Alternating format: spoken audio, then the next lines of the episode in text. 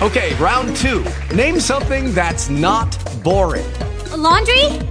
Ooh, a book club. Computer solitaire, huh? Ah, oh, sorry, we were looking for Chumba Casino. That's right. ChumbaCasino.com has over 100 casino style games. Join today and play for free for your chance to redeem some serious prizes. ChumbaCasino.com. No purchase necessary. Full prohibited by law. 18 plus terms and conditions apply. See website for details.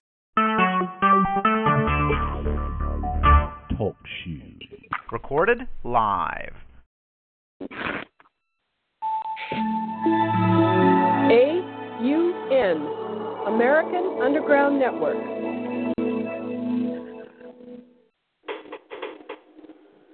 The primary reason why the individual citizens of a country create a political structure is a subconscious wish or desire to perpetuate their own dependency relationship of childhood. Simply put, they want a human God to eliminate all risk from their life, pat them on the head, kiss their bruises, put a chicken on every dinner table, clothe their bodies, tuck them into bed at night, and tell them that everything will be all right when they wake up in the morning. This public demand is incredible, so the human God, the politician, meets incredibility with incredibility by promising the world and delivering nothing. So, who is the bigger liar, the public or the God prophet? All revolutions have been led by young people. If you just think of the TV images of whether it's Tiananmen Square or whether it's the uh, revolts in Central America or Europe, it's the young people, it's the college people who are more principled and not locked in and they're not embedded with the government. They are the ones who are concerned about the future because the future is theirs. My research has shown at this point that the future laid out for us may be just about impossible to change. I do not agree with the means by which the powerful few have chosen for us to reach the end. I do not agree that the end is where we should end at all. But unless we can wake the people from their sleep, nothing of civil war will stop the planned outcome.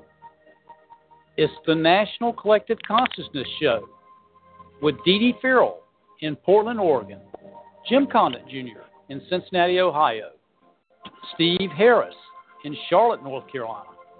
Now, live from Evanston, Illinois, your host, Fred Smart. Thank you, everyone, for calling in tonight and being part of this special program as we pay tribute to a wonderful individual, soul, uh, and advocate for truth, for freedom, for justice in our world. The late Rosalee Grable passed away this past Monday, May 10th, at roughly 12:10 in the afternoon.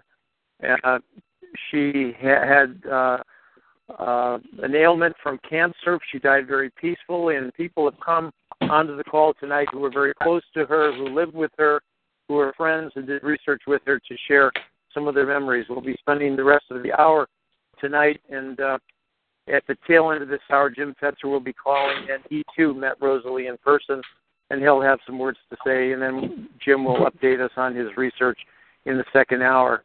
Uh, First off, I'd like to acknowledge on the call right now is Joe Friendly, who lived with Rosalee in New York City for the past several years. Joe, thank you for coming on and, and, and spending some time with us.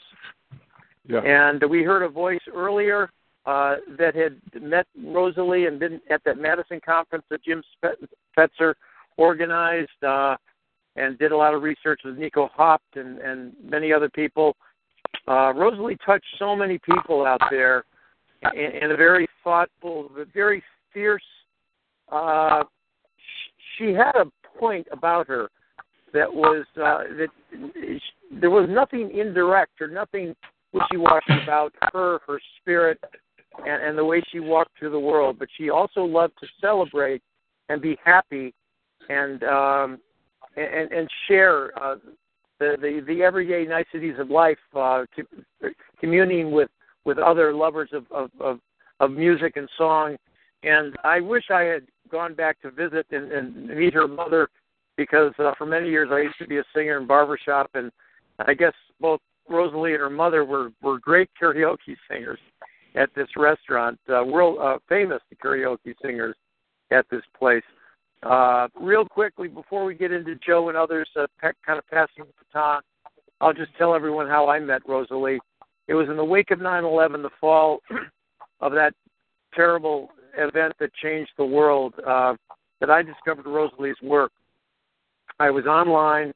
Uh, I, I when it happened, I unplugged the TV within 30 seconds, and, and something told me not to be exposed to the mainstream media assault. And I quietly uh, got online a few weeks later, so I wasn't exposed to all this stuff. And I discovered Rosalee's work, and it, it had to do with, uh, you know, the no planes research. And I reached out to her by email, and I found out that she actually lived in Chicago. We got to meet. We had coffee. I would drive her around. We go to a Chinese buffet. and over the next few months, I encouraged her to uh, get her stuff together because I would like to help organize uh, the first screening of her work. And I invited people from all over Chicago, and in the basement of her building, we set up a little theater with chairs and everything else, and we did the first public screening of her work. It was uh, an amazing night, that, which I will never forget. and in the wake of that, within a, less than a week or two, all of a sudden, mysteriously, Rosalee disappeared. And thank God she had my number in her pocket. It was an 800 number, and she called me. And uh, what basically happened is that a relative committed her to a psych ward here in Chicago, and I had to scramble in, with all of these machinations of papers and filings uh, and powers of attorney to get her out of there. And uh, we were successful in getting getting her out of there. I was able to get inside, pass her the papers in secret, and have her sign them. I took them out, had them notarized, sent them to the hospital. She was able to get out of there, but it was it was really quite an ordeal, and and it was uh, we may not have seen Rosalee after that because things were really ratcheting up. I think they wanted to to commit her for a very long period of time.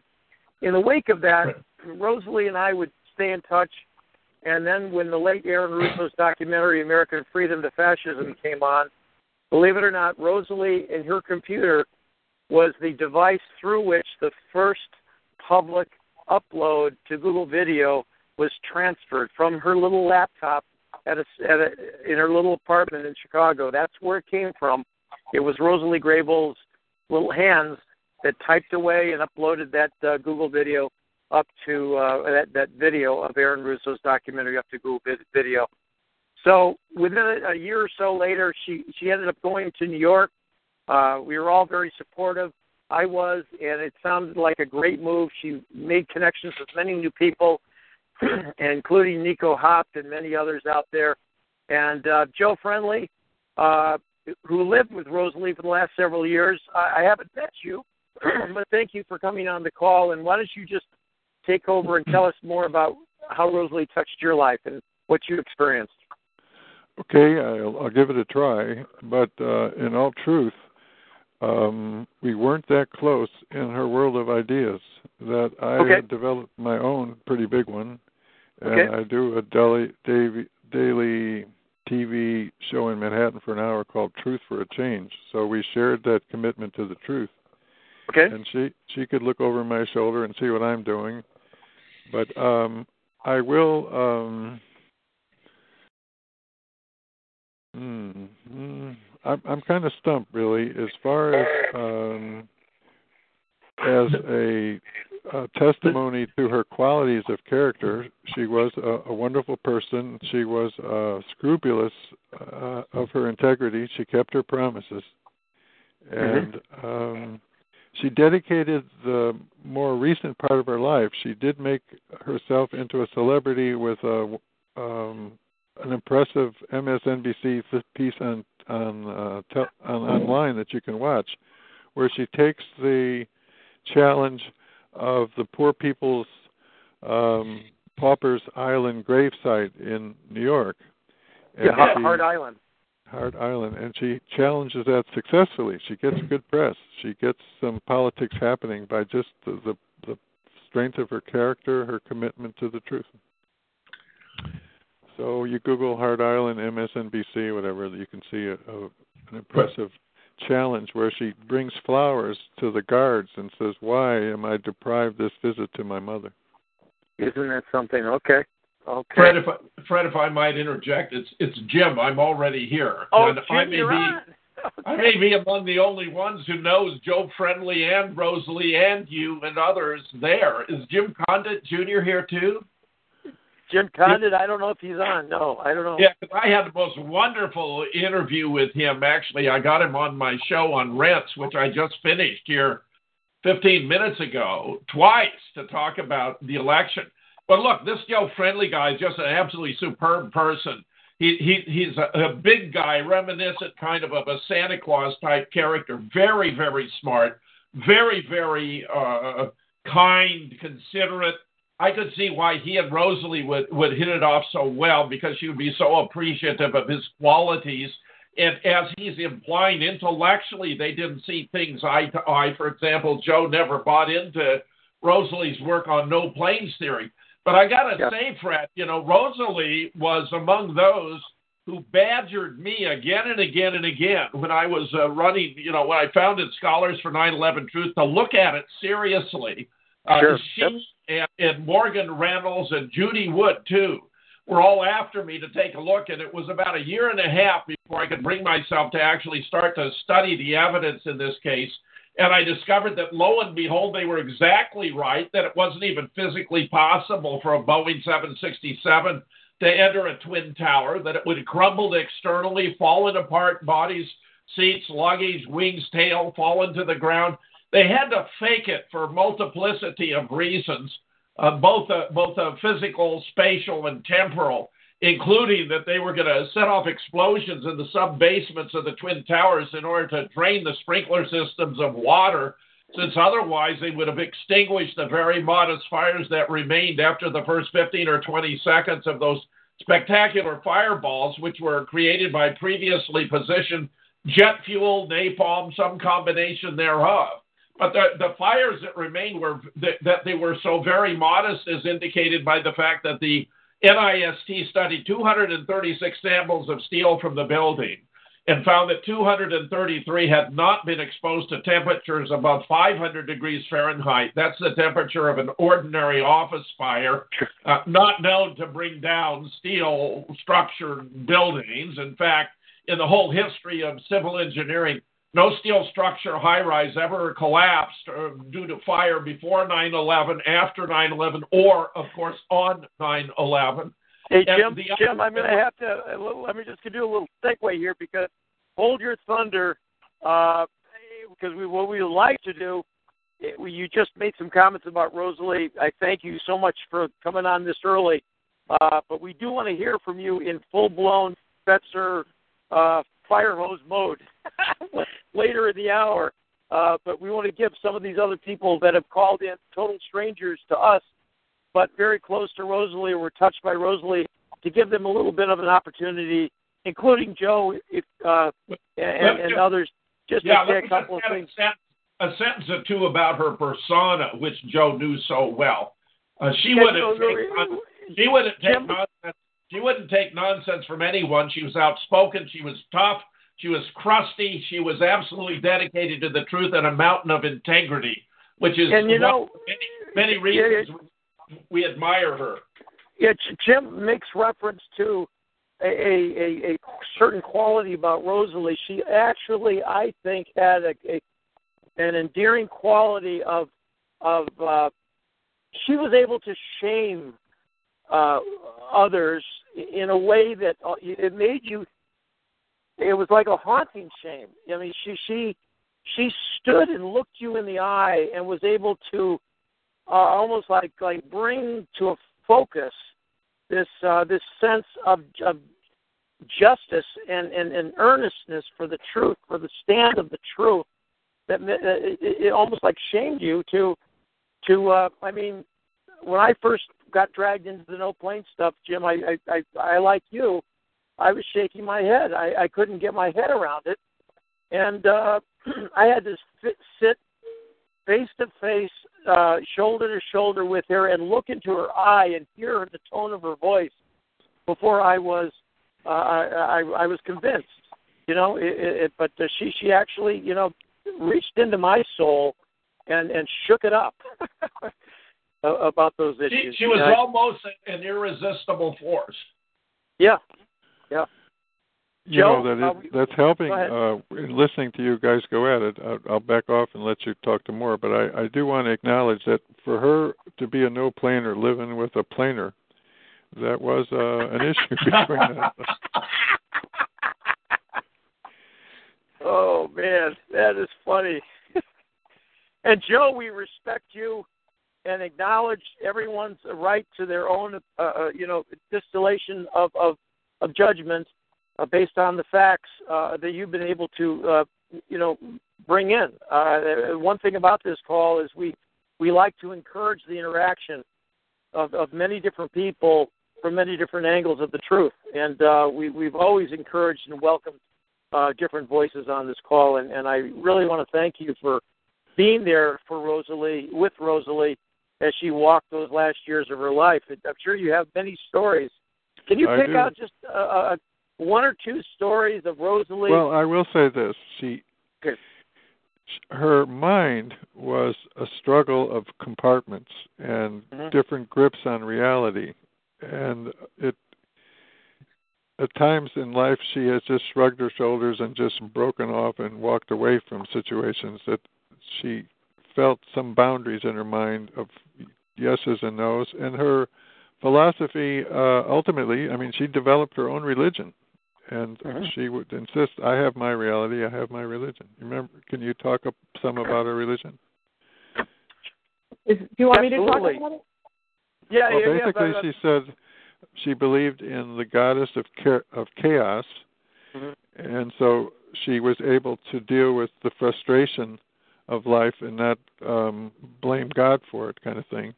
And she was um basically she had took she was pleased with herself that she had boiled down the Ten Commandments to just three: don't lie, cheat, or steal.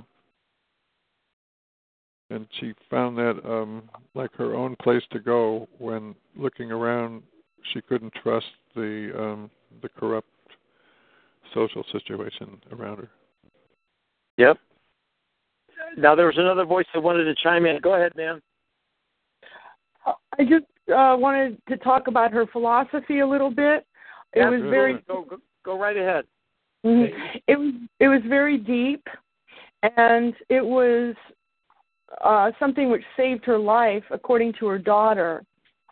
When she was dying, she told me that she was disappointed that more people didn't pay attention to these pages from the Book of Life. She made 17 of them and was very proud of the fonts and the way she laid it out on the computer. She was very computer savvy, as Fred pointed out, that she was able to upload this this important video. Mhm. And um, she had these pages created. I printed them out on parchment type paper and brought them to the hospital. And she was very happy because it was the kind of paper that she imagined. She didn't want them to be clipped into a book. So it was like an old fashioned kind of meaning, you know, ancient style of communication where it's not bound in a book, but it's in a parchment with kind of uh, lettering that's almost, you know, medieval. Yeah. Oh wow. Well, thank you for doing that. Now, you're referring you're referring to if you go to thewebfairy.com, you'll see it'll automatically go to this page that has the listings of the Book of Life of her Book of Life, right? That's correct. And also Is she there- wanted to know, she wanted me to know that there was others that were on that um that were on that site. And if you look along the bottom, you'll see there are links to ones more than the 17 that are highlighted. Um, and in her mind, there was an infinite number of these pages, and she felt that they were given to her as a gift. And she believed that um, this so called goddess, which she said was great goddess because it was purely imaginary, so it couldn't do any trouble. And um, she would have a saying which was, Hail Eris Hail in and it's very yogic. My tradition is yogic, but it's it's a very it's a very ancient idea that also is in the yogic tradition, which is that uh, you praise um, the you know whatever that is you're praising. In her case, she called it the goddess Eris. You praise that in ups and downs. If it's in turmoil or suffering, you praise, and also if it's in happiness and good luck, you always praise. And she had that. Um, she had that uh, get, uh, practice. She practiced that her life, and so then when the time came of her death, she had um, the poise and she had the ability to um, handle that whole situation in a very remarkable way, an extremely courageous way, and in a way that was actually, I believe, in any case, uplifting or you might say inspiring to those people that were able to see that. Wow. Now, now she came down with a form of cancer. Was it pancreatic cancer? What was it actually? Yes. Yeah. Pancreatic. That's a very devastating form of cancer. It's un, uncurable, and it's just a, once it's diagnosed, it's it's it's basically the the. Uh, well, when they told it to her, they also told her it had already metastasized to the liver. Okay. Oh my gosh. So they handed it to her together. The idea. And she lived, David. Uh, Dave, Joe. Sorry. Uh, yeah. How many weeks from that diagnosis? It was. It was less than a couple of months, right? Right. It was quite quick. I don't have the dates clear in my head, but it was something of the order of um like 40 days or or less, right, Margaret? Well, she she, heard, she got the diagnosis. She told me on March 12th, oh, okay. and she died on May 10th. Okay. And it was almost wow. exactly two months. Okay. Good. Wow. Wow. March 12th, May 10th. Wow. And the um the hospice um there was some oh, it was always open for question what was the best uh, whether to be here or in Michigan. And um wow help Marguerite um did how would you well, describe the that well part of the intrigue was she had to have some surgery and that was iffy whether whether what that would do. Yeah. And we were hoping that um cannabis oil would be a cure yeah uh, personally i have faith in cannabis oil as a cure for cancer e- even uh, something as stage four-ish as pancreatic cancer my understanding is that the the cannabis oil has that ability to help the body to fight back even that. And yeah. she was making progress. It seemed like it was actually working. That she uh, had a um, a daughter who was a licensed marijuana provider in Michigan, mm-hmm. who who came to here and um, she was taking the cure, and it looked like it was working. Um, and I was thinking, wow, we that she would go down in history to look pancreatic cancer in the face and, and win over with cannabis oil. And then wow. uh, um, and then it got complicated that she um she had a fall and um from that fall on it seemed like she um felt like it wasn't it wasn't happening that the cancer was winning and that fall okay. was um, about two weeks before her birthday. And I'm a student of the birthday factor. I've devoted my life to studying birthdays, and indeed, two weeks before the birthday, I'm losing my voice. Two weeks before the birthday is a time of problematic um, when people have accidents and stuff. Oh my gosh! So her birthday um, it was April twentieth, correct, Joe? April, no, April 30th. April 30th, excuse me, 1951. And her fall was uh, around the 18th. Uh, no. Yeah. I oh my gosh. Yeah.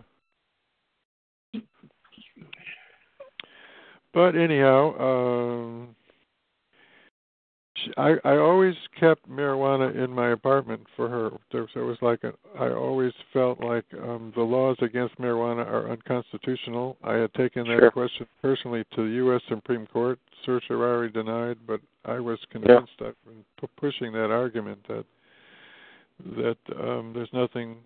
It's it's been arbitrarily demonized because it is Yeah. an antidote to conformity and so I'm really a believer in that. And so we just I didn't make a big deal of it, but whenever she wanted some, it, in general, it was always available.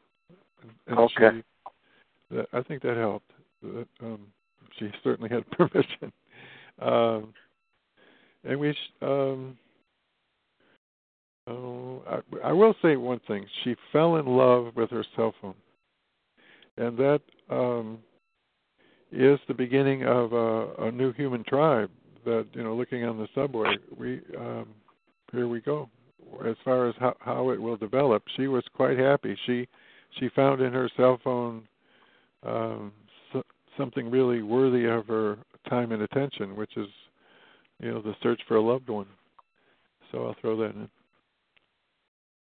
But don't you Now, really wait a minute. think, Joe, the Sure. use of the cell phone to reach out and make have communication and contact with her network of friends? I mean, it's not the object per se, Yeah. but but the medium, you know, that it, it facilitated. Okay. I mean, uh, Americans have embraced cell phones. It's a phenomenon I think maybe unmatched in the history of technology. It's been a- absolutely transformed human life in the United States.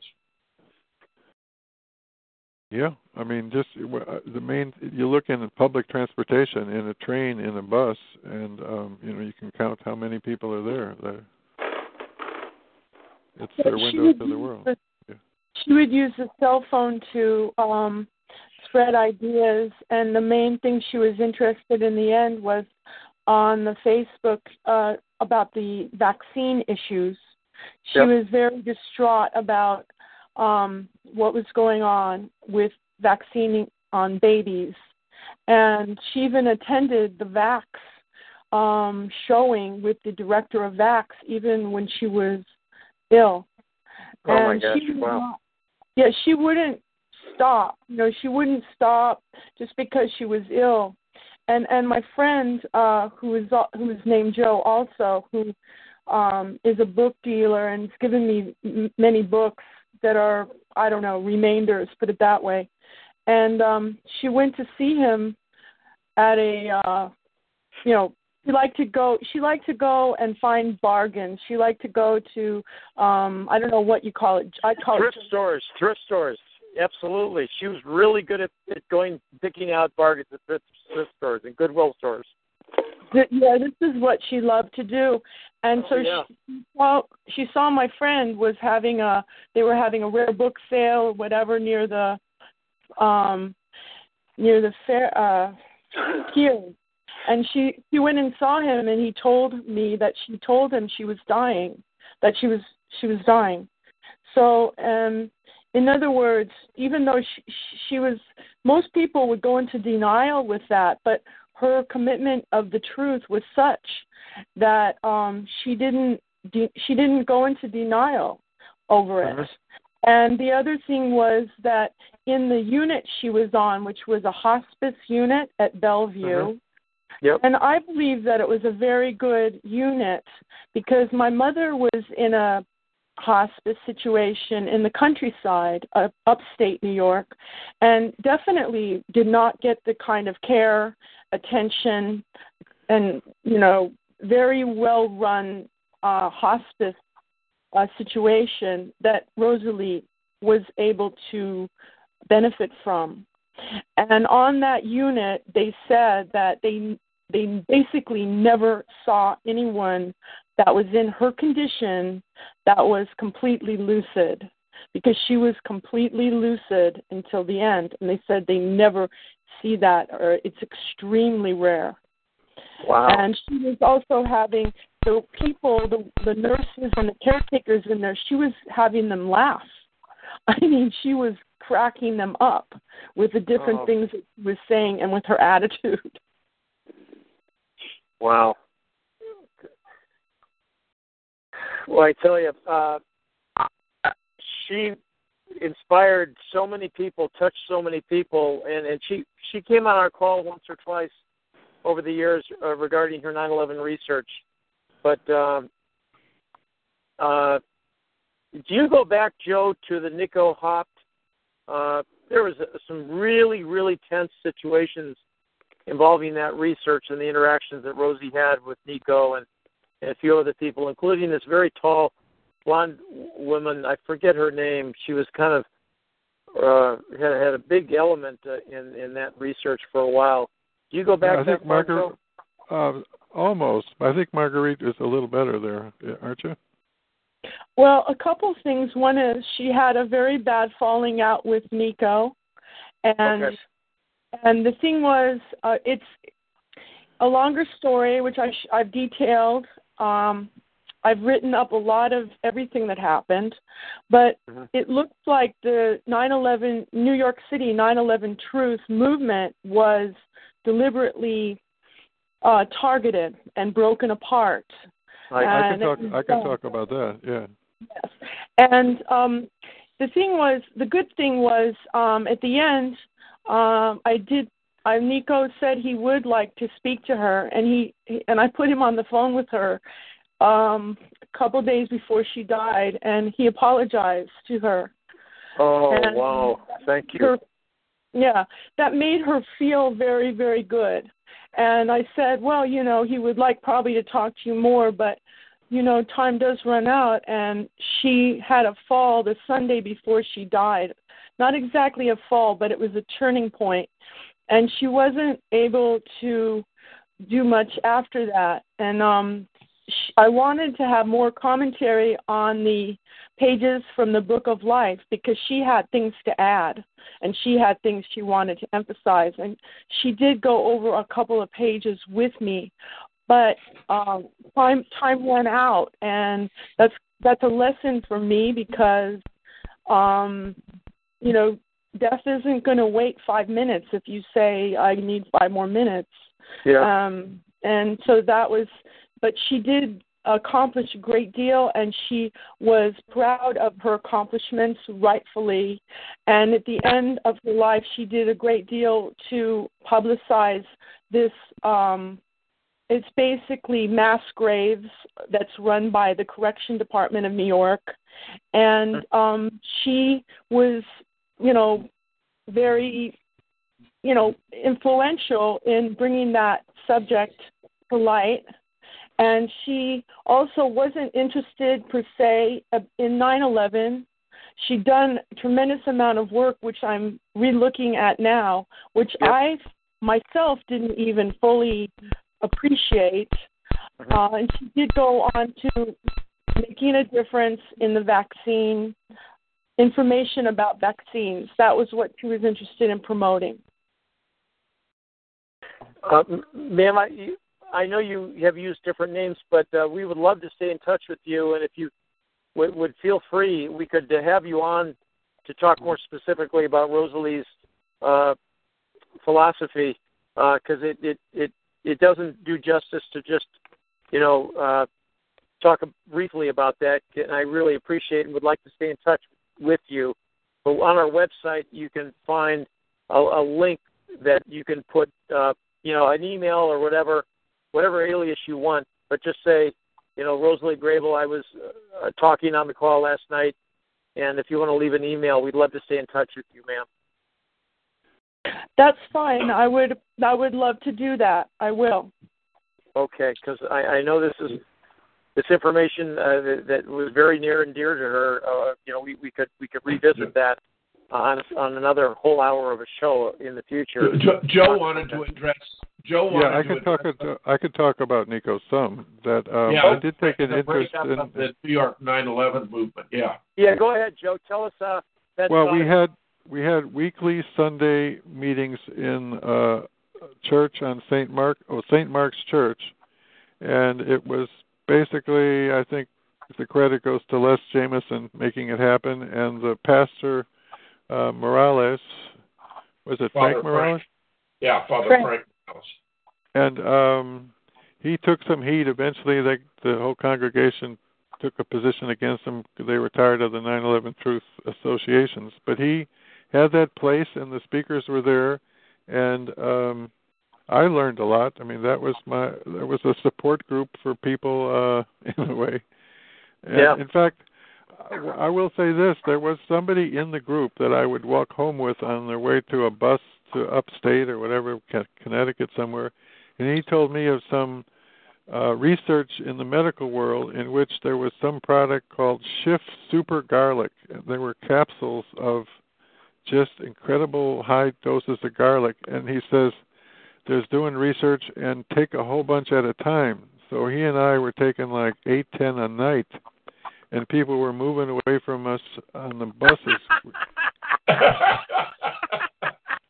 and I did that for like uh two months. And uh when I took a three dimensional X ray of my circulation system, my Yeah. brothers had like sixty five percent blockage and one of my brothers had gone to college the his roommate was the guy who invented the three dimensional X ray.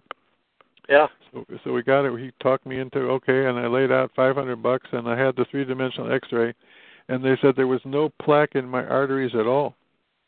wow. Wow. So, uh, so I give credit to my visit to St. Mark's Church. The, the super garlic cleared the arteries. Wow. yeah. Wow. So Of course, no one anyhow- wants to be anywhere near you, but so anyhow, Nico was was was a problem in in the group that he didn't share time fairly, and there grew resentment that once you let him talk, he won't shut up. Yeah. and and there was you know different efforts to deal with it you know like can you just plain spell it out hey you're not supposed to do that and all that nothing would work Yeah.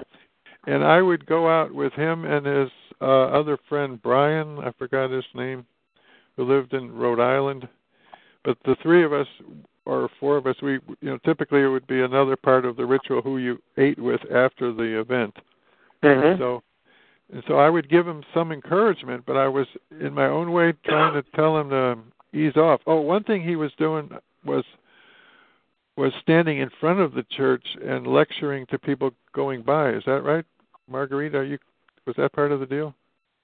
Well, he has some kind of Asperger's or whatever. He has communication problems, and he would rant, and it would scare people.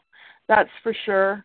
And he did stand up in front of the um he did stand up in front of the whole meeting and start calling out you know, calling out um Les Jameson because Les Jameson was a member of this Urantia cult, which is like a UFO cult, and he'd hidden it from everyone.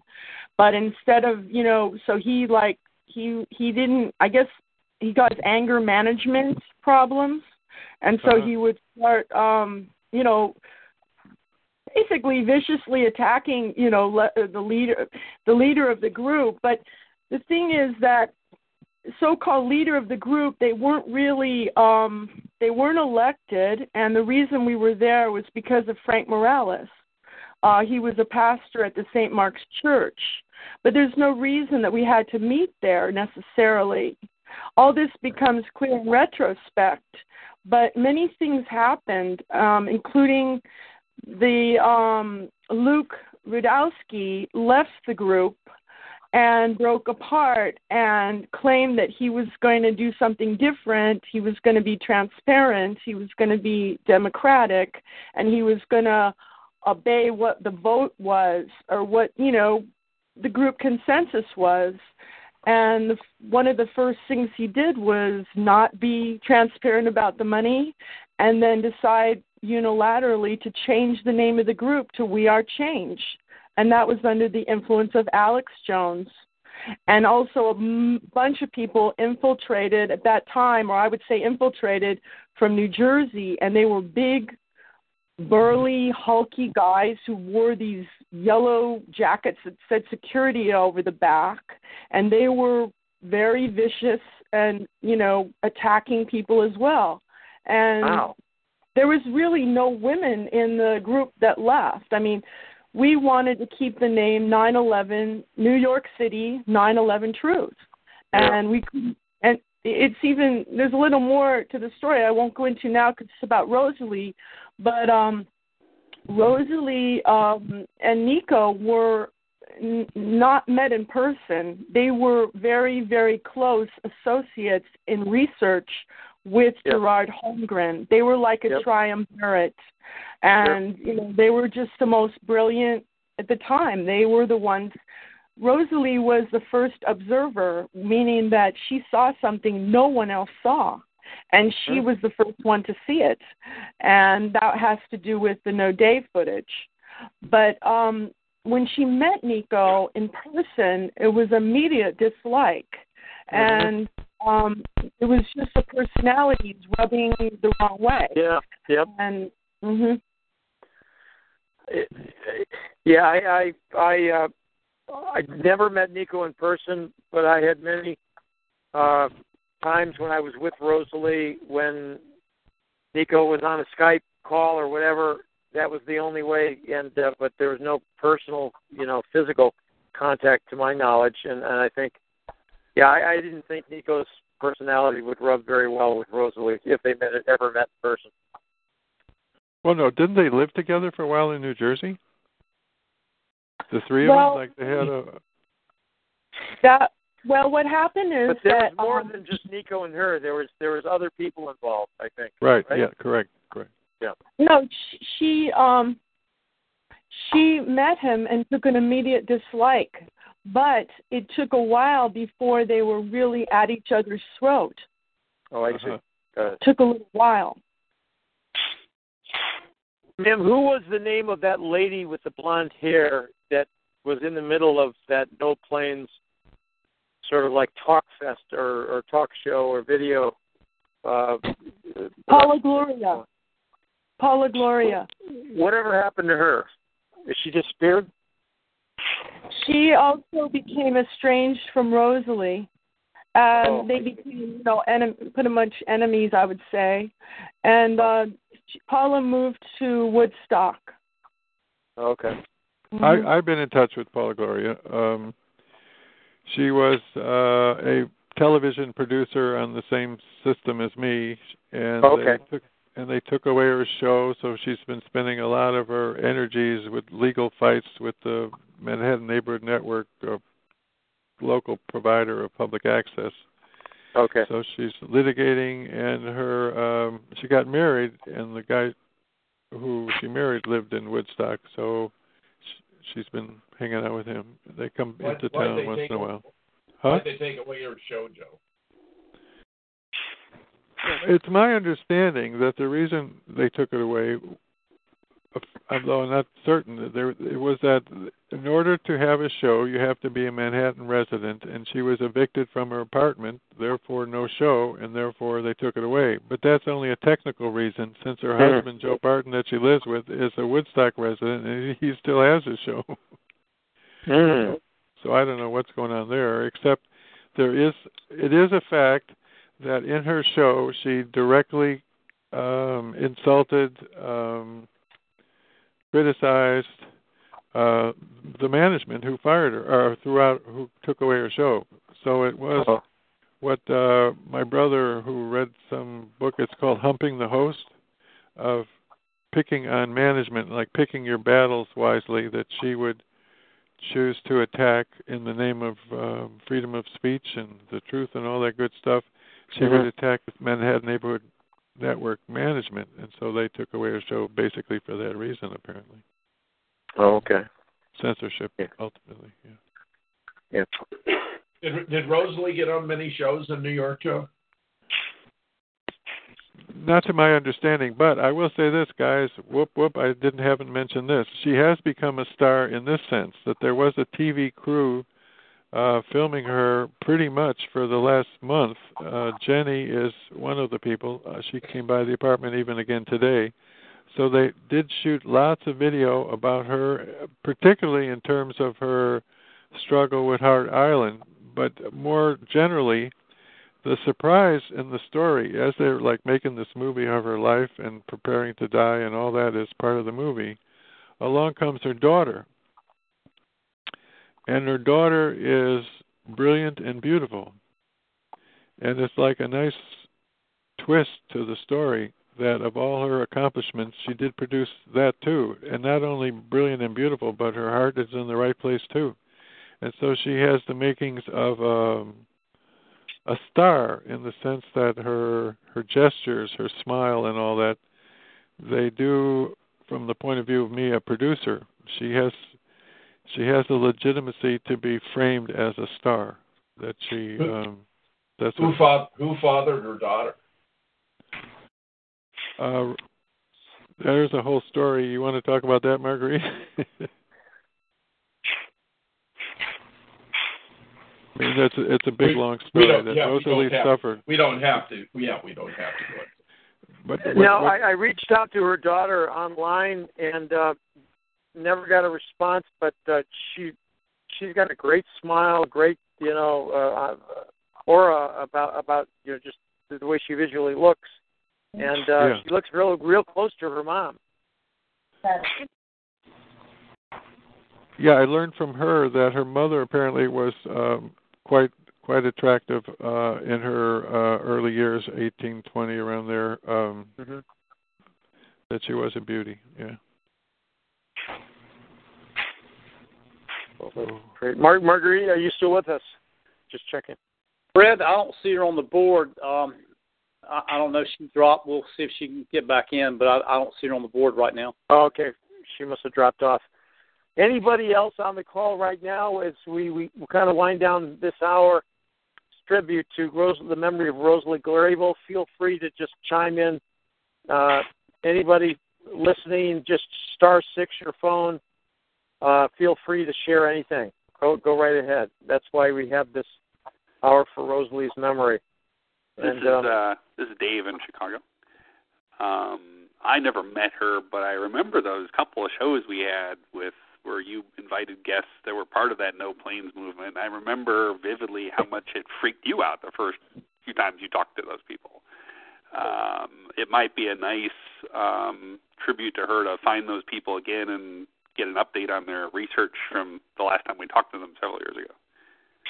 That's my Yeah. Thanks, Dave. Uh, I, that's Dave Dalka from Chicago, guys, and uh, yeah, you, you were on those calls. I think you were the one who prompted me, Dave, to to drag drag those people on the call. No, I, I wasn't. I wasn't. I no, I wasn't a part of that at all. I just, I just Oh, you was weren't. fascinated by your. Uh, once you had them on, I was fascinated by how challenging you found those interviews to be because you needed to do additional research to even understand what to ask them. I just remember that Yeah. very vividly. We had, we had a number of conversations offline about that. Okay. Oh boy. Anybody anybody else? Comments or questions? Uh, anything to share about Rosalee and her memory? And uh, uh, Joe, do you know Mar- do you know how to contact Marguerite? Oh, sure. Yeah. No okay, problem. good, good. Because you're you're our contact uh, for for that, and and I would like Okay. to we'd like to stay in touch with you, Joe, and maybe have you on as, as a special guest one night uh, just to go into your work. Uh, uh, so Yeah, I could offer some uh, stuff worth talking about. okay, interesting. I Uh, might even stick around and give Jim Fetzer a hard time on his uh, next hour. Yeah, Joe, I, I'd like that. okay, Fred, before we unleash, Marguerite's before back home. Marguerite's back home. Marguerite, you're back on. Okay. Yeah, my phone died. Sorry. Oh, no problem, Marguerite. We're just going to uh, do a final little uh, call out to anyone on the call who would like to make a final comment about Rosalee. And I don't want to say this is going to be final just for this show. I would like to think that uh, you know her memory and her work uh, could could still you know be be shared uh, from here on out with many other people. She was a dear soul, a dear lady. Uh, I, I feel honored to have met her in, in, in the small way that I did, and uh, for that brief period of time while she was living here in Chicago. And uh, hey, Joe, could you talk about, or Marguerite talk about her mom real quickly, Gladys, the uh, karaoke, famous karaoke lady? Could could you just say a few words about her mother? Well, they lived together here in my home uh, the last two years of her mother's life. Oh, and that wow. was a chance for them to reacquaint each other with each other because there was intrigue between them. And as her mother uh, made a name for herself as Karaoke Gladys, Yeah. it was uh, like a sensation. And Rosalee was rooting for her mother uh, and watching her mother come alive finally as um, getting some of the attention that her husband, who had been an orchestra leader, had been picking out on. He got all the attention. She never got that. With anyhow, so she what became a, a, a star in which her specialty was not singing on pitch. She would invent her own notes. Oh man. But she was close. Close. That's, Oh, that's, that's she she had charisma like Ethel Merman. You know, if you just heard it for a moment, you might think, "Oh, that doesn't sound good." But if you Yeah. saw her on stage, if you saw her charisma and how she commanded the stage, and she just had a lot of fans, and just uh, the people, the young people from the uh like theater district in New York would go to this karaoke, and Yeah. of course they would stay out very very late at night. It would start at ten. They it was too late for me, but it wouldn't end till two in the morning and her mother would just be there till the very end and they just loved her and they just adored her mother and they would take her home in a taxi and Rosalee Oh, would wow. bring her mother there and um it was just she was famous and and it was just it was delightful. And when her mother was dying herself her mother said oh i just want to get back on the stage. Her mother just wanted to get back to the stage. Oh, so um I think one thing was that Rosalee had felt that she had not appreciated her mother enough when her mother was alive. And then when her mother died, it was a bit of a uh sometimes you might know consciously a person's dying or sick, but then when they die you're taken by surprise. I know that's happened to me in my life. And um she wanted to uh m- you know remember her mother and and do the memorial for her mother so she started in with the karaoke much stronger than she had been when her mother was alive and it was almost as a memorial to her mother that she adopted the karaoke partying or whatever she was doing Yeah. That you're right. Oh. That was a big thing going on. Yeah. So wait a minute, Rosalee was good at karaoke too, right? yes Yeah. yes she developed Wow. it But she, each of her performances after her mother died was in celebration of her mother. Yeah. Oh, Yes. very hope- nice. Yeah. Mhm. And I'm are any, you any of those any of those recorded? yeah, video. Yes. Do you guys have video of, of Gladys? Yeah, I have 'em- I have some of them up online. Oh, Oh, terrific. Oh, wow.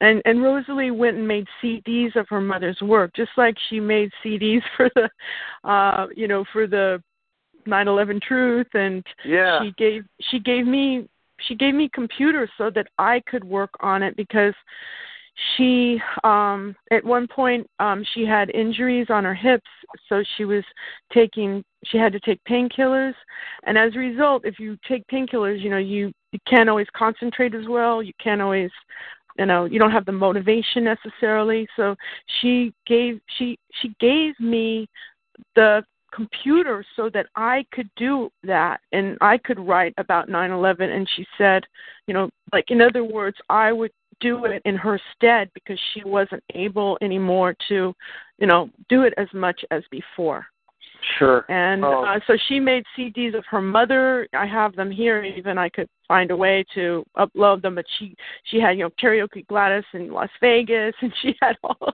like at least five or six different CDs of her mother's work. Oh, wow. well, man, this is very special. Marguerite, thank you so much for just coming on briefly tonight in, in, in honor of, of her memory. Rosalee Grable, we're talking about the late webfairy.com is the is the website, thewebfairy.com. She was the first individual globally in the world who defined and called out and questioned questioned the existence or non non existence of planes on 9/11. And she not not just wrote about it, but she developed uh, you know video and shared it.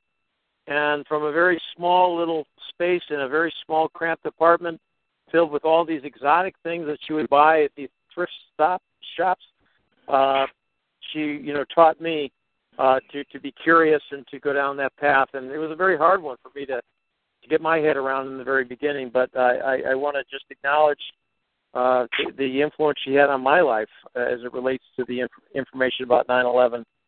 And she was there supporting uh, the documentary by the late Aaron Russo. Behind the scenes, as I said, she was the, it was her little laptop that uploaded the first uh, copy of Aaron's documentary per his okay to Google Video that then spread all over the world and uh, and got more people on. So and Joe Friendly has been on the call this hour.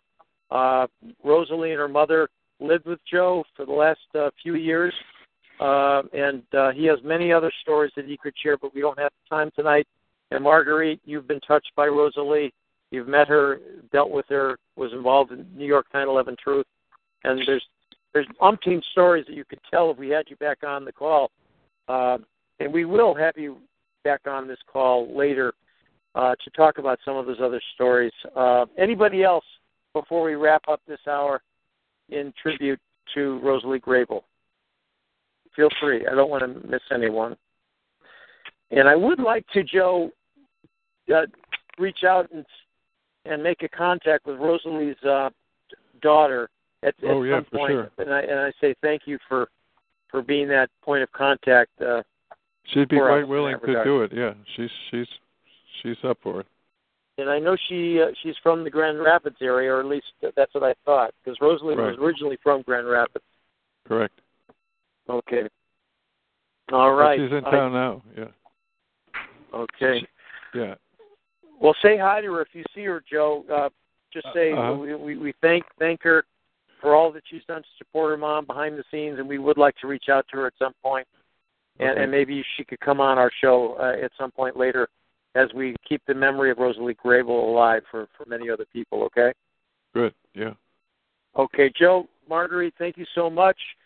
Everyone, uh, this this call will be archived. We're going to segue over to Jim Fetzer for the next hour, but please feel free to share the archive of this call. At the end of the call, it will be archived. You can go on and link to it, and and and share it in Facebook it and everything else.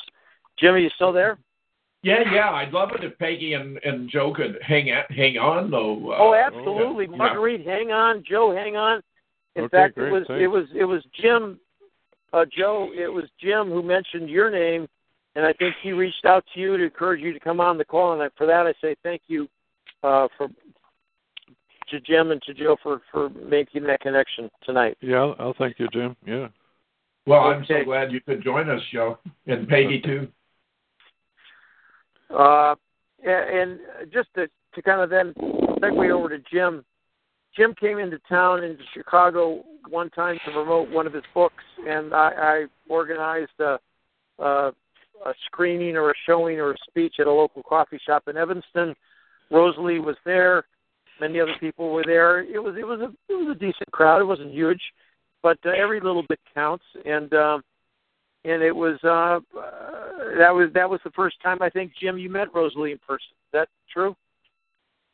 I think that may well be. Uh, I think that may well be. I mean, Peggy and Joe might know better, but I think that's Yeah. right. She was she was a dynamic person. You know, she was Yeah. very very outspoken, uh, very committed to truth. Uh, she wouldn't mince words. Uh, she wouldn't take any guff. Yep. Um, she would. She could be right in your face. I mean, I love that about her. I thought that was simply terrific that she, she would be so outspoken. I'm very curious about how um, how how how Peggy uh, was commenting on Ro- Rosalee in relation to uh, Gerard Holmgren, who who died fairly early on, unfortunately, and I wonder whether it was related to his uh, observations about uh, you know the planes. The Bureau of Transportation Statistics showed that Flight 11 and 77 weren't even scheduled that day. And then Nico, Nico could be so in your face. I mean, I gave a talk at Cooper Union, you know, a couple times, I guess, but one of them, Nico was just following me around, you know, like he was going to poke a finger in my in my eye about, you know, uh, whether I was covering up about no planes. And I think at that point in time, I just hadn't put two and two together and figured out uh, that actually uh, the the whole idea of those planes hitting the towers had been an elaborate scam, and that the you know everyone looked at these videos, and there were so many. There were like 52 for the north uh, for the south tower, for example, flight 175, And people just couldn't imagine, you know, how, how it could be faked. But the fact is, you have to understand the laws of physics. Uh, it's impossible for an aluminum aircraft to penetrate uh, eight different floors in the case of the South Tower, where each of the floors was a steel truss connected at one end to the core columns, at the other to the external steel support columns, which were, by the way, quite formidable in and of themselves, and then filled with four to eight inches of concrete. The variance being because there were grooves in the in the in the in the trusses that were four inches deep. So some places the concrete would be eight inches, another four. But because the buildings are 208 feet on the side, each of these floors consists of a steel truss and an acre of concrete. So you had the plane coming to the, the South Tower, intersecting with eight floors consisting of steel trusses and an acre of concrete, eight acres of concrete on steel trusses. Now, we know what happens to a commercial carrier in flight when it encounters a small bird weighing a few ounces. There's a big hole in the fuselage. Frequently, they have to land. Sometimes they've even been caused to crash by, by running into birds. Well, imagine running into a single steel, tr- an acre of concrete on a single steel truss, just one of them out there in space. I mean, it's ridiculous. The plane would be obliterated. And what would have happened had one of these planes actually hit the north or the south, where the North Tower, the flight uh, 11 was intersected with seven of these floors, is that it would have crumpled external to the building, uh, body seats, luggage, wings, tail fall into the ground. The engines, which are you know, virtually indestructible would have penetrated. Uh, but, but in fact, the whole thing was an elaborate scam revealed, among other points, by the fact that uh, at Church and Murray, there was a Planet engine. It was a 767 engine, but it was an earlier type that was no longer in use. And Jack White, who was a legendary photo and film analyst with whom I collaborated in relation to JFK, that discovered that there was a white van at that intersection we had four or five guys in FBI vests unloading something heavy. They were delivering this fake engine that was under a steel scaffolding sitting on a sidewalk. Where had anything that massive hit, uh, hit the sidewalk at a high velocity, it would have done tremendous damage to the sidewalk, but it's just sitting on the sidewalk. In fact, wow. they even left a they even left a dolly behind. I mean, it's just ridiculous. Once you understand that they're faking this stuff, it's much less plausible. You're much less likely to be taken in. And the, the fact is that what we're looking at is something akin to Spider Man, you know, spinning his web through one skyscraper after another, Superman. I mean, when you go to the theater, you're, you're in the state of known technically as the willing suspension of disbelief, meaning you're willing to accept that it's not going to be necessarily correspondent with reality. I've always had a problem with that because I'm generally not willing to suspend my disbelief if I see something that's fake, even in a theater or on television. I'll say to my wife, I said, honey, you realize that couldn't really happen. I don't think she appreciates it because she's much more into the movie. You know, she'll say to me, it's just a movie.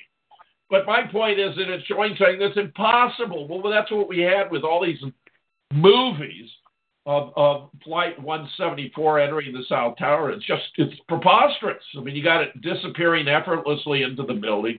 No crumpling, no breaking, body seats, luggage to the ground. In fact, we have a whole host of photographs beneath the facades on the North and the South Tower, and there's nothing there. I typically describe it in the following way: you should have, you could have been reclining in a lounge chair, chair sipping mai tais when these events were taking place, and you know, been perfectly free from any danger, no hazard whatsoever. So it, it turns out there are, there are really only three hypotheses about how it could have been done. And, and by the way, just to show you how detailed we've been in our research, We've done frame by frame analysis of the Hezarkhani, which is Flight 175 from the south, south side, and Evan mm-hmm. Fairbanks, which is shooting pretty much straight up the South Tower. And when you do mm-hmm. a frame by frame, you find the plane disappears its entire length into the building in the same number of frames it passes its uh, entire length through air, which obviously creates the, the physical absurdity that this would be real only if a massive 500,000 ton steel and concrete building provides no more resistance to the trajectory of an aircraft than air. So, you know, wow. I'm intrigued. I'm intrigued that that Joe was a holdout because uh, Rosalee, I think, would have been well positioned to make all the arguments I've been making here, and so I'm therefore really fascinated to hear what, Oh why boy, he my was turn. re- resistant I'll, I'll to- respond. to the no plane story. Very interesting. Go ahead, go ahead, go ahead, Joe. Yeah, we're we're just going to have a have okay, an here- here's yeah, here's my response. First of all, I do agree with Jim that for a plane to penetrate a, co- a acre of concrete would be quite a trick. that that strength is more or less infinite. So we're talking about walls, but I picture in my own mind a fuselage managing to get between two floors, or pretty much uh, most of the fuselage. How, how's the geometry for that, Jim? Not good. I mean, we have very detailed Well, diagrams Joe, yeah. showing exactly the angle of the planes intersecting both the north and the south. And there, there's no two floors. It's intersecting. I'm looking at one of the diagrams right now. Well, that's the wing. Can, can I what can I talk a little bit about that? I just Yeah, wanted yeah, to talk sure, a little bit about let- that. Just let me Okay. finish the sentence. Go ahead. But it's clearly intersecting eight different floors in the sor- in the case of the south and seven in the case of the north. Go, go ahead, Big. Uh, well, for one thing, the um the gash, which we call the plane shaped hole on the side of the building, it's like Jim said, it's the south side of the south building and the north side of the north building, uh, both at the same angle. And the other point is this that the plane, supposedly the alleged plane, uh, would have been tipped. And the reason they did that was because it looks like a plane, I guess. I don't know. They wanted it to look like the plane had gone in the building. So the shape of it is like um uh is like a grin. It's like a grin. And it's the exact same grin on both sides. And if you look in the hole, you can't see any plane parts at all. And Rosalee blew these up. I mean, she had a video of a woman who it's it was a very successful video Goodness- of a woman who goodness, it sat yeah, he sat in the uh you know, she was standing waving from the plane shaped hole. And uh, the other point is I was just looking at this Hume who was a philosopher and this is what he said about in one of his I don't know essays. Though an extended object be incapable of a conjunction in place with another that exists without any place or extension, yet they are susceptible to many other relations. In other words, two things can't exist in the same space at the same time.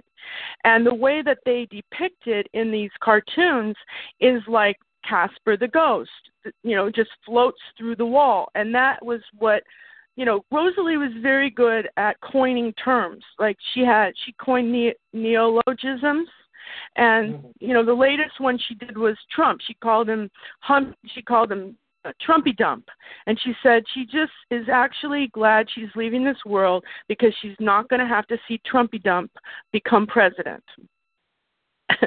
but anyway. Meanwhile, Becca, I want to talk about how soft aluminum is, because that is a big part of your your Sure, argument. go, go for it. Uh, Now, the um, weight of a total airplane is about how much? Well, the many 750 sounds were 100 tons. I think these 767 all right, are something about like 120. Yeah. Okay. Now, it's the job of the wings in design language to support that weight. They keep the that fuselage and the whole works up in the air by doing that trick with the air pressure and the leading edge and the, all that stuff. That pulls up the back of the wing, but the strength of the wing has to be strong enough to hold up that much weight. And we're talking the leading edge of the wing. That's where the weight is being suspended of the whole the whole works. So in order for aluminum to do that trick jim they have to do some special stuff don't they to make that part of the wing extra strong. Do you agree Well, the strongest connection between the wing and the plane, the fuselage, is right where it joins the fuselage. I mean, that's, Yeah, but that's the- the, but the strongest. whole- but now, the principle whole of job of- aerodynamics has to do with lift. It has to do with velocity and creating Right. a vacuum that elevates the plane. But I but Joe, they're they're not designed to crash into buildings. I mean, you know, this idea that aluminum, which is a less dense metal than steel, could you know, you, the argument of the line you're approaching were sound then we ought to be making the steel structures, uh, the skyscrapers out of aluminum and the planes out of steel. I mean, the steel, steel is one of you know one of the denser. No, no. I, I what I'm trying to argue, Yeah. what I'm getting at, as I understand it, they use um, carbon fiber along the edge to toughen it up. That aluminum itself, as you say, is just plain not strong enough. But the leading edge of the wing, the whole, all of that has to support the weight. That's what's happening. That's what lift is all about. Is there has to be movement or whatever you call it, the vectors sharing forces. There has to be the strength in the front of the wing that is very strong, and therefore the, the contest is between the strength of that front edge of the wing and the outer wall of the towers, which I agree. I've seen pictures of what those bolted together um, pieces are. I agree that um, they're fairly tough. Uh, I will add one extra ingredient to this whole conversation, and that is that Rosalee put up on YouTube a video of all people that I made of two guys on a scaffold on the north face of the North Tower about three or four weeks before 9 11. And wouldn't you know it, they're pretty close to where the plane hit. So if they had guys working on that general area with some kind of remote control explosives, that could help the story happen. And wait, that- wait, wait, wait, Joe, that- Joe, Joe, you have you have a video document evidence of, of guys working in those areas? Yeah, Yeah. but when, I gave the, my video to Rosalee, and she got a million hits. And then I put it up in my name, and I slowed down the video and the shaking and all that. I only got about a hundred. th- A hun- no, I got about a thousand.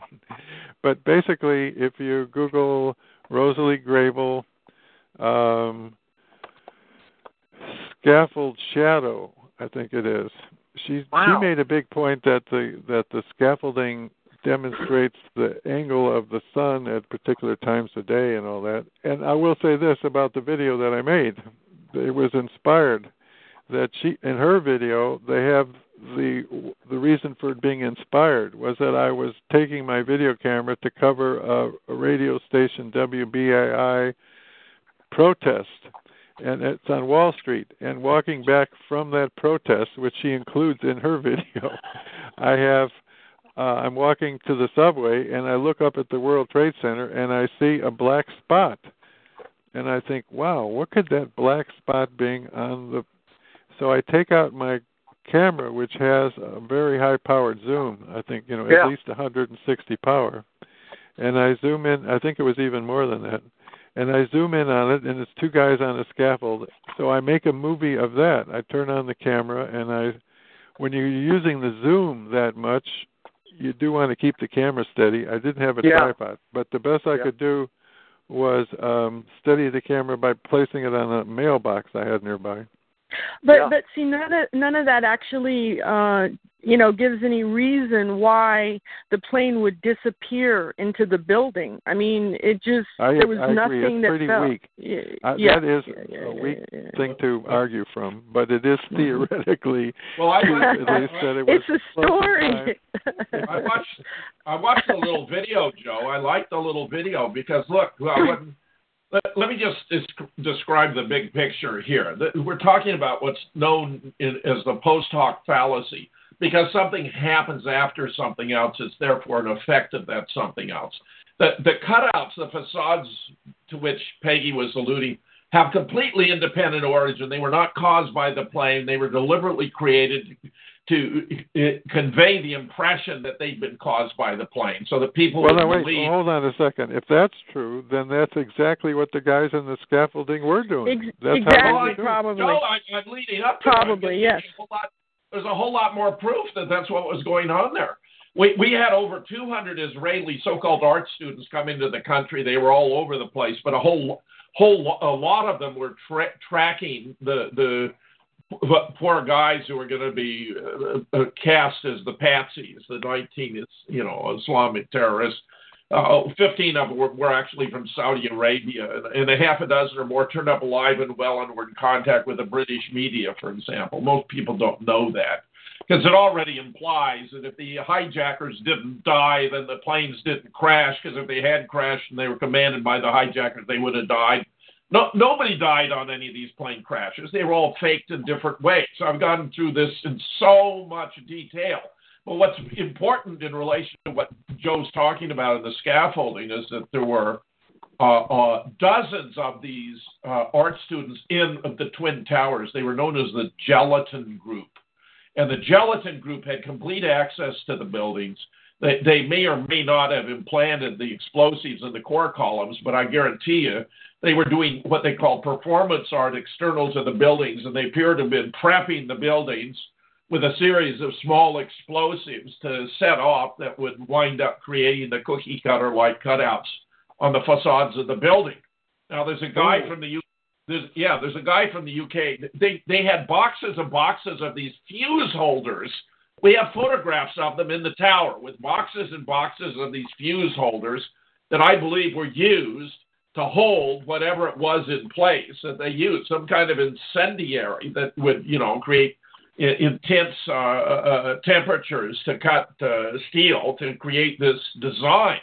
A point Judy Wood has made so many times is that they, they're too much like cookie cutter cutouts. They're like the Wiley. Coyote movie. He runs into a boulder and you have the perfect outline of Wiley.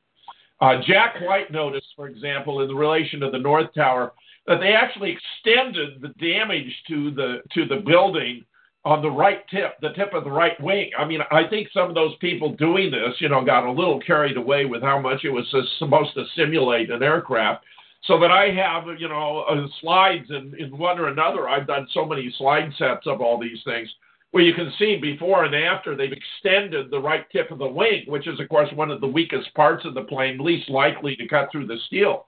But but but Peggy made a really important point earlier, and Rosalee was right on top of this. That there's there's no airplane debris inside these holes. If a plane had actually gone in there, there would have been aircraft debris all over the place. Compare it with uh, with the uh, Empire State Building when that Boeing that uh, uh, B-17 I think flew crashed into the building. It was sticking out. You saw all kinds of plane parts. We had one in, in Tampa, Florida, where a private plane crashed into a, a high rise, and you saw the plane sticking out. There's no aircraft parts there in these holes that are supposed to represent this massive, in excess of 100 ton building, uh, airplane. And as I observed before, there also are no aircraft debris below. And what we have, this one engine at Church and Murray, is an obvious plant.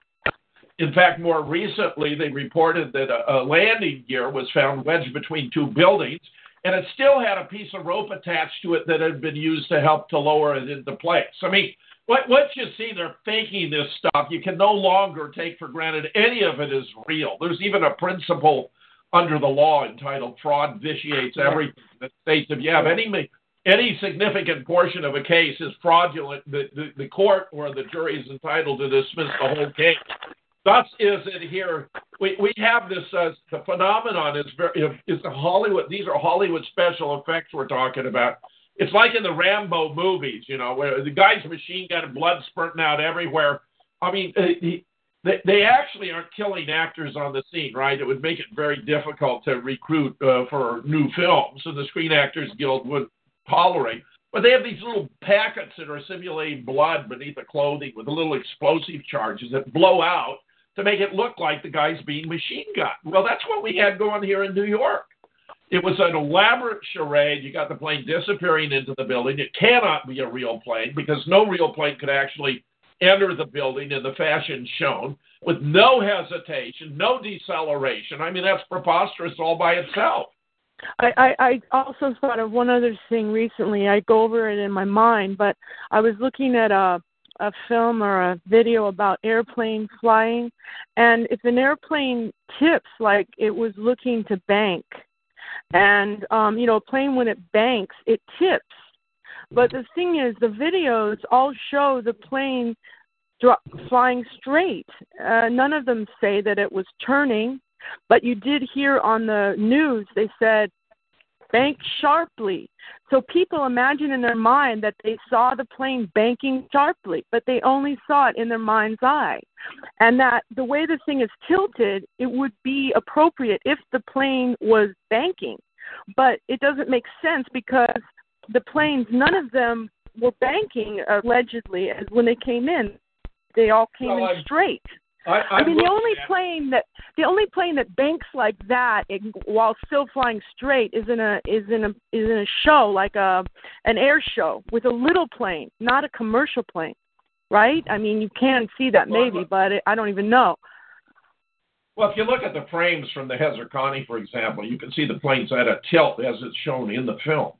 But then why wouldn't it turn? Well, I mean, a plane when it tilts like that, it would turn. It wouldn't keep going straight. Uh, well, it depends what you mean by uh, when it turns, Peggy. The, the, the, you know, there are 52 of these videos of Flight 175. And, and what Anthony, uh, what this Richard D. Hall from the UK did was he, he studied how many of them were clear enough that you could plot a location of a plane at a time in relation to, you know, other features. And he found about 27 of them allowed him to do that. So he plotted the location of the plane and the time approaching the building. So he, so he had a whole series of plots. He, he discovered belatedly that the NIST had done the same thing and claimed that its plots were based upon radar data. But when he looked at its own study, it, it seemed flimsy It didn't appear to be the true. He discovered, however, there was radar data, actual radar data for a real plane approaching the building, only it's 1,200 feet to the right of the plots that he had plotted based upon the 27, which were indistinguishable, by the way, from the same plots from the NIST. So they, they have an agreement with the plots for, from the videos of the image of the plane approaching the building. But what he discovered was the real video, uh, the real radar data has a plane 1,200 feet to the side which appears to be projecting the image of the plane that he'd been plotting from the videos, and that it was actually a holographic image. I've even been sent a, a page from a, an Australian manual about the hologra- airborne holographic projector, showing exactly how this was done. So you had a real Well, plane See, that was flying re- 1,200 feet to the side of the projected image that just was flown right into the building, and there was no resistance because it was just a hologram. It was an image of a plane, not a real plane. The the reason that I disagree with that is because I studied all the videos myself and I know that they're not the same trajectories and that was the original work that Nico did as well. And the other the other point is that I interviewed many many many many many people, hundreds of people. Nobody gave nobody saw the plane. You can't find anyone who saw the plane. The people who say they saw it were lying or they weren't standing in the right place. You can't find a good witness. I did find one good witness and he, actually yeah, I found one good witness and he said he should have seen it from where he was standing but he didn't and he also didn't hear it hear it. Well, uh, I know there was planes. I know there was planes that were flying over. I know there was planes that were flying over because I talked to witnesses. There were flyover planes. One good witness even said they felt like it was World War Three because there were so many planes flying over. And Well, that's- so, That's very interesting. Andrew Johnson Mhm. did a did a study of uh, New York Times that collated uh, 500 witness reports about the planes, and they were all over the, the place. Uh, some said it was a large plane, some said a small, some said it was commercial, some said a military. listen, Uh, people one- can one say anything. missile- One, one said a missile was fired from the Woolworth building into the North. That I believe what did happen. That there was a missile that was shot off that building. That I believe. And my neighbor worked in that building, and he also believed it. Um, and I, that's why I believe it because I heard because he told me that he witnessed it. But the thing is that you can you can read anything that someone says. Someone can say anything, and it can be printed. But Sure. if you interview the person who's the you have to interview the person. You have to ask them, where were you standing? What did you see? Think about Yeah. it. What exactly did you see? And a lot of people will tell you, I saw the plane. You say, where, in fact, when I used to hand out flyers on the anniversary, I would talk to people that weren't into 9 11 truth at all. But I saw it. I saw it. Where were you? What did Yeah. you see? And then they Yeah. think about it and they realize they didn't see it. Well, they they thought saw they saw it. Later. And they- they saw No, what they- later. No, they saw an explosion. Many people saw an explosion. And they actually extrapolated happened at the time? Yeah. No, they saw an explosion and they in their minds that was the plane hitting the building. And so they said, I saw it happen, I saw it happen. What did you actually see? Did you see a plane? No, they didn't. They saw an explosion. They thought that was the plane hitting the building. The other thing, I spoke to a man who is a very important, not important, but just a very well known eye doctor and eye medical researcher in the field of how the eye functions, etc.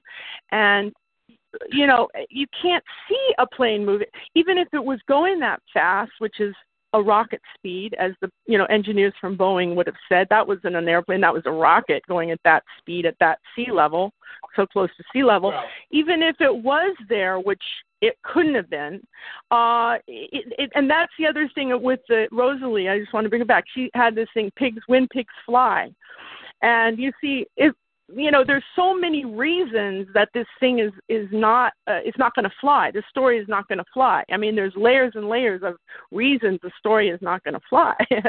But the but just another one to add it all on is a person standing on the ground an object going that fast you can't see it anyway. Nobody no, could no, have no, seen Peggy, it Peggy, anyway. Peggy, Peggy, there's a more important argument that's been made by pilots for 9/11 truth, namely that a Boeing 767 could not fly that fast at that altitude. that's the other point And would, yeah. well, listen to me.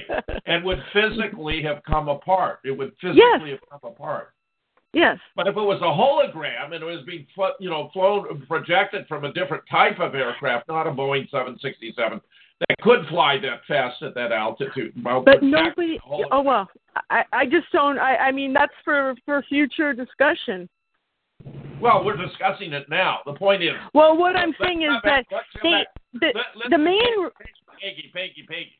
There are three explanations that have been advanced for how it was done when you look at the videos. One is it was CGI, computer generated image.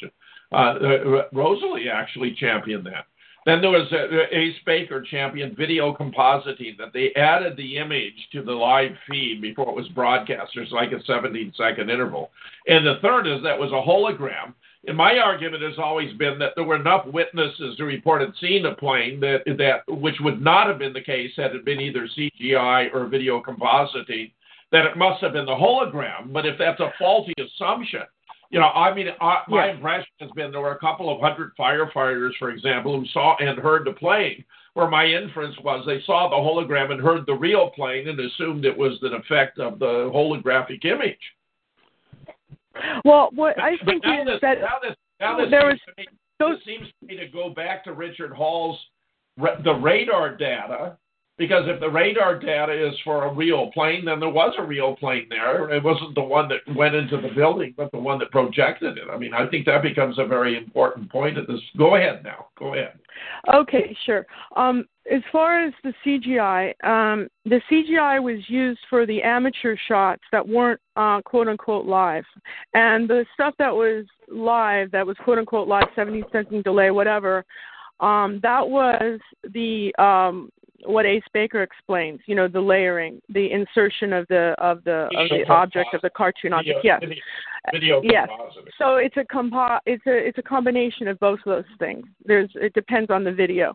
Um, I've I've looked carefully at each of the videos, and so has other people, Rosalee, and so has you know. Uh, If you study them yourself, you will see that it's not the same trajectory each time. And no, what I Richard Hall does, let me just finish. Let me just finish.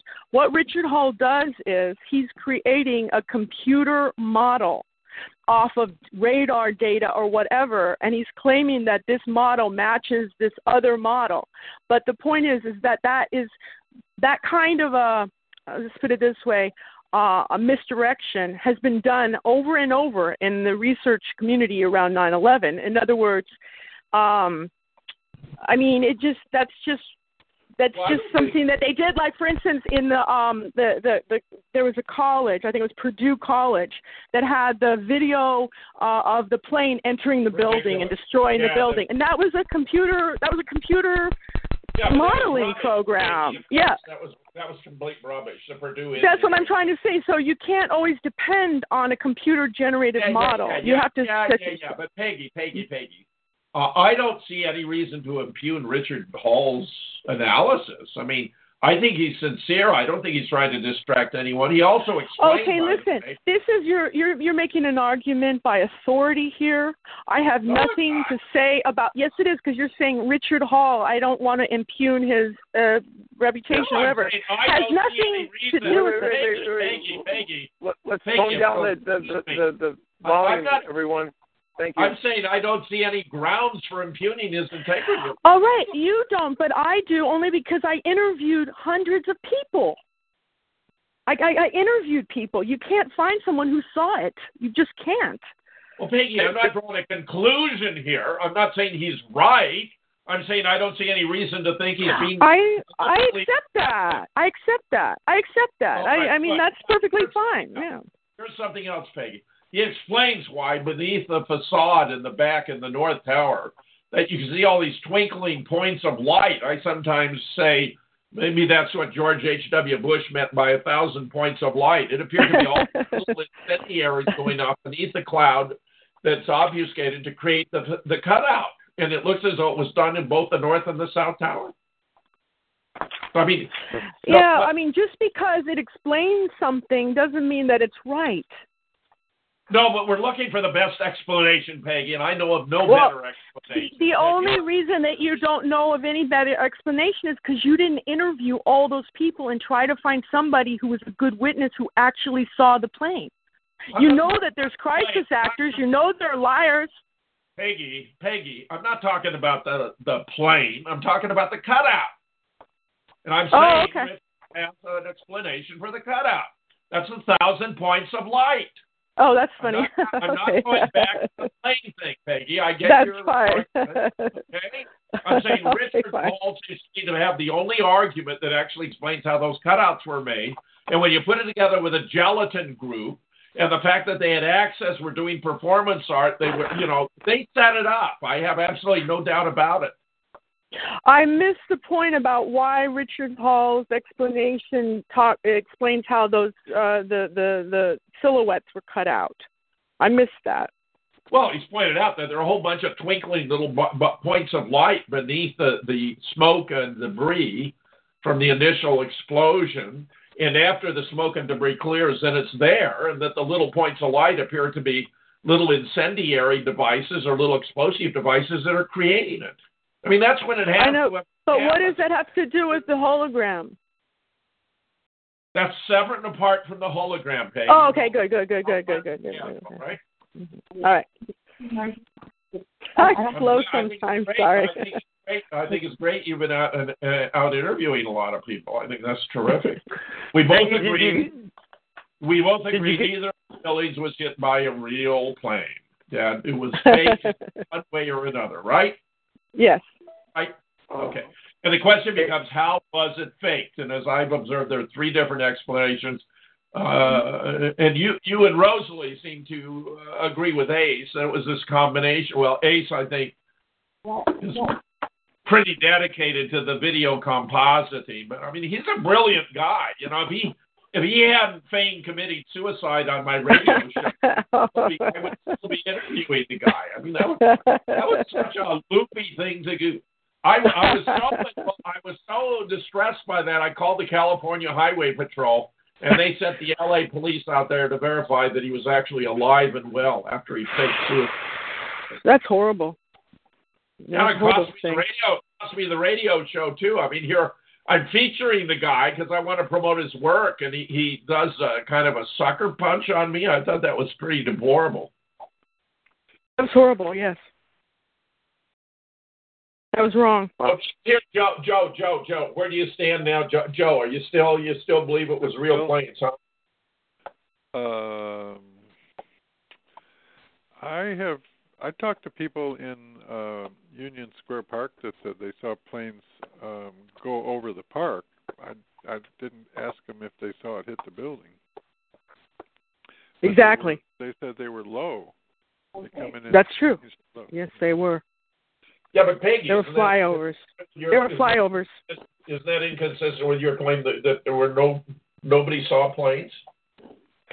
No, what I mean to say, I'll say it more precisely. No one saw any plane hit the hit the tower. They were they were flyovers. Tell me about the flyovers. What kind of flyovers are they? Well, somebody saw the uh that white elephant plane.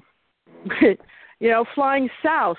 Uh and it was flying very low and they were around um uh Houston and Lafayette and they said they they they came out they saw it and they described exactly the white elephant plane uh thingy and uh they said that they told me that there was some kind of trials that were going on downtown. They knew something was going to happen that day because they knew these trials weren't going to be happening. But I didn't ever verify that part. Are you talking about the Doomsday plane? One of these? What is it? The E. Y- yes, it was. It was was one shown. over Uh, Washington. One over Washington too. You know.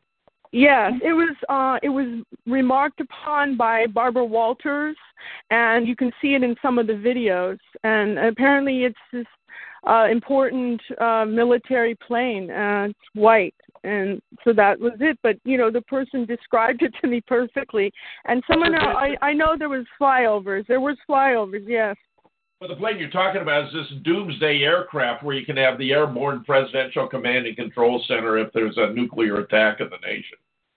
yeah it's a Well, special listen, security pilot- plane. Hmm Pilot, pilots for 9/11 Truth established both that flight uh, uh, flight 93, which allegedly, of course, had crashed at Shanksville, was actually over Champaign Urbana, Illinois, after it had crashed, and that flight 175 was over Harrisburg and Pittsburgh, Pennsylvania, long after it had allegedly crashed.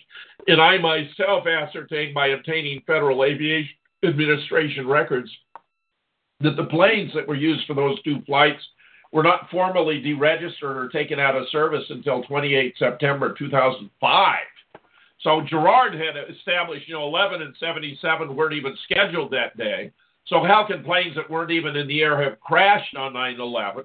And then in relation to 93 and 175, how can planes that crashed on 9/11 have still been in the air four years later? I think that's the basic conundrum, and I I, I don't know whether Joe. Well, uh, here's where I go with that one.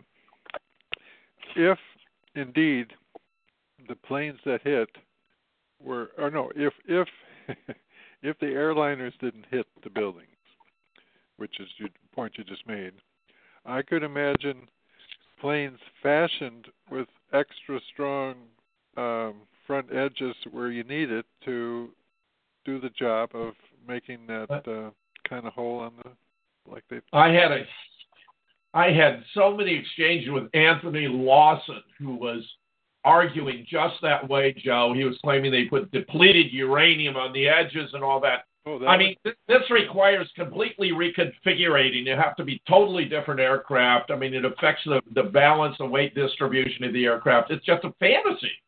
And there's no there's no way by having you know carbon on the edges, as you're suggesting, you can get aluminum aircraft to penetrate steel buildings. I mean, those are elaborate uh, uh, steel lattice structure, concrete. I mean, I've described the physics here. I'm coming up against seven floors of concrete on steel trusses in the North Tower and eight in the South.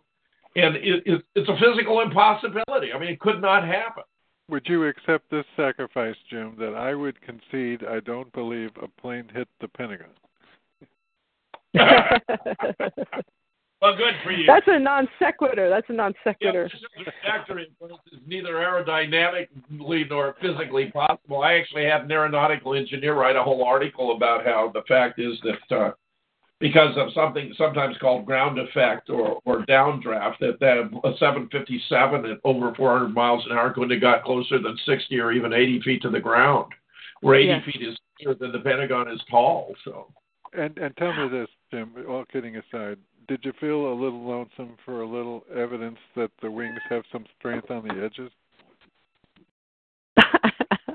I wanted to bring something up about that if I could interrupt just a minute. If you have an aluminum knife, It's got to do with relative density. It's an elementary law of material science that in a in a collision between a less dense and a more dense object, the more dense object prevails over the less, and the, the more dense is the steel in the building and the less is the aluminum, even if you want to No, I jet. was saying in, in the Pentagon, didn't you miss? There should have been a little more wing damage. Oh, I, I spent I, so much time on the Pentagon. I'll tell you, right? I I, I just I wanted to mention one example. Yeah, I just wanted to mention an example. If you have an aluminum knife, I mean, even if you're going to get a steak knife, what are you going to get? You're going to get a stainless steel knife. Okay, let's say you're an idiot and you have aluminum knife, and not, and you're not even going to try to cut a steak. You're going to try to cut what? A steel a steel rod. How far are you going to get? You can't cut steel with aluminum. I know. I got Well- a guy here who wants to go to a, spend a lot of money to put uh, the tail, uh, the aluminum tail of an aircraft on a railroad, uh, run it into a, an iron, you know, steel bar to see what'll happen. But we know what'll happen, you know. And the, fake, you know. I mean, what, what, you, you, the body tells, tells it all. I mean, that's, that's the, this reflects the importance of the laws of nature. They cannot be violated. They cannot be changed. So if you're given an account that violates the laws of nature, you know it's baloney. Well, now I do want to respond to that law of nature remark, Jim. For the record, I I have studied law, but in particular, I also studied nature. I, I uh, do have a degree in, in uh, engineering. You're a hundred percent good guy, and we can add, disagree with this all day long. It doesn't bother me at all. I still think you're wonderful. So. I think it was so terrific that you and Rosalee were able to spend those years together. I think that's sensational. When I first learned that you and she were living together, I was ecstatic. Ecstatic. I want you to know that. I first learned that. I was. I thought I was going to be able to convince her sooner. I was thrilled. when I learned that, I was thrilled. I I wanted to mention something. I just read an interest, a very good article about this whole issue of um, cartoons. Uh, you know, cartoons overlay onto reality, and they Yeah. call it the Roger Rabbit effect. And they say if it's something which uh, you know couldn't happen, uh, then you know if you're shown it, then you you know you should know that uh, it didn't happen. And uh, it, the the man makes a distinction between people that are high IQ let's say idiots he doesn't like to use that word but someone could have a very high iq and be very intelligent but the bullshit meter detector is set very low Take it in. So- yeah. and and so he was saying you know yeah i like gotta the say, article you know, I've, I've I've had all these disagreements with Judy Wood. Uh, not in the beginning, where I was a fan and put her on the air 15 times on my radio shows when no one else would give her the time of day. But she she and Morgan and Rosalee really were the forces that got me to look at no plane theory. And I mean, I'm today one of the leading proponents of no plane theory. I mean, I talk about it a lot in different contexts. I'm very, very interested in your reports, Peggy, about your interviews with these uh, witnesses. I think that's very significant. And if I'm Yes. wrong you know, about there being hundreds of firefighters, for example, who all saw a real plane hit the building, or what they took to be a real plane hit the building, then I could easily be persuaded that it was a combination of uh, video compositing and CG, CGI. I am very interested, however, to validate what Richard Hall's claim about the radar study because the radar is only going to show a real plane. You know, i think all the radar was faked. not- I- i think all the radar was faked if you look at the radar and you study it you can see that they that they introduced blips and i think the original book which was cross the rubicon mike ruppert he Yeah. he mentioned that it was a it was a uh, it was some kind of a drill and they were introducing radar blips all over the place and the other interesting thing of course not everything is known about exactly how it was done but the the stewart air force base was a very important place because allegedly, according to the radar, two of the planes crossed over that airport at exactly the same time. That airport is not a public. Air, it's not. Uh, it's its own. It's a private airport. I think it's owned by uh, European interests, English, and so it's just an interesting, um, you know, note on that, which I'd like to find out more about. You know, what was this exact role of Stewart Yeah, Air Force. which, which which planes were those supposed to be? I, I should I, I have to refresh my mind because I have to look back at all that information If again. 11 and 77 weren't even in the air, and if I know 93 that. Mm. was over Champaign Urbana and, and 175 over Harrisburg and Pittsburgh, we gotta have a we got a problem getting any planes intersecting anywhere. Well, it, it, it was a it was according to the radar records they they did intersect. They must and I'll have to relook at it again. But I agree about faking records, and you know, even the 9/11 Commission said the Pentagon was lying to them repeatedly that they got at least three different versions from the Pentagon about what happened on 9/11. And you know, there aren't three there aren't three different versions of the truth. no, the truth is one, but the lies are many. You know, it's very I like that. Uh, you know, this 28 pages is really creating uh, uh, uh, uh, an opening in the public mind. If they hid 28 pages of Saudi Arabian funding for 9/11, what else have they hidden from us? What else could they be lying about? Mm. So I think there's a real prospect here for having a breakthrough over these 28 pages. That would be good. Yeah. hmm Joe, I think you're a terrific guy. I'm real glad that you had that time with Rosalee. I think it's wonderful. Oh boy, if we can. Uh, well, well, well, well, one issue I had with Rosalee on 9/11 was I was quite comfortable that the re- the way the buildings came down was uh, LVI Services Incorporated, uh, who advertises who advertised until 2006 that their main business was preparing buildings for controlled demolition. So, do you agree they're the guys who did it? Oh well, the buildings, the, the the north and the south tower were taken out by a sophisticated arrangement of mini or micro nukes that were directed upward to blow the buildings apart from the top down to attempt to simulate a sequence being converted into millions of cubic yards of very fine dust. And when it was over, there was nothing there. Father Frank came onto my show twice. And of course, he'd been a first responder, and he told me on two different occasions those buildings were destroyed two or even below ground level, unlike Building 7, of course, which came down at 5.20 in the afternoon in a classic controlled demolition, where we know from experience with other demolitions that you wind up with a pile of debris, principally floors, equal to 12% of the height of the original. And in the case of that uh, Building 7, it was 47 floors, 12% yield, about five and a half, and we had about five and a half floors. I'm looking right now at a very famous photograph where you can see Building 6 with a huge scooped out center. To the left, you can see the five and a half floors of Building 7. And to the right, where Building 1 stood, there's nothing. There's nothing there. Father Frank had it exactly right. Well, Hmm. if I have my turn, uh, here's my sense of how it came down.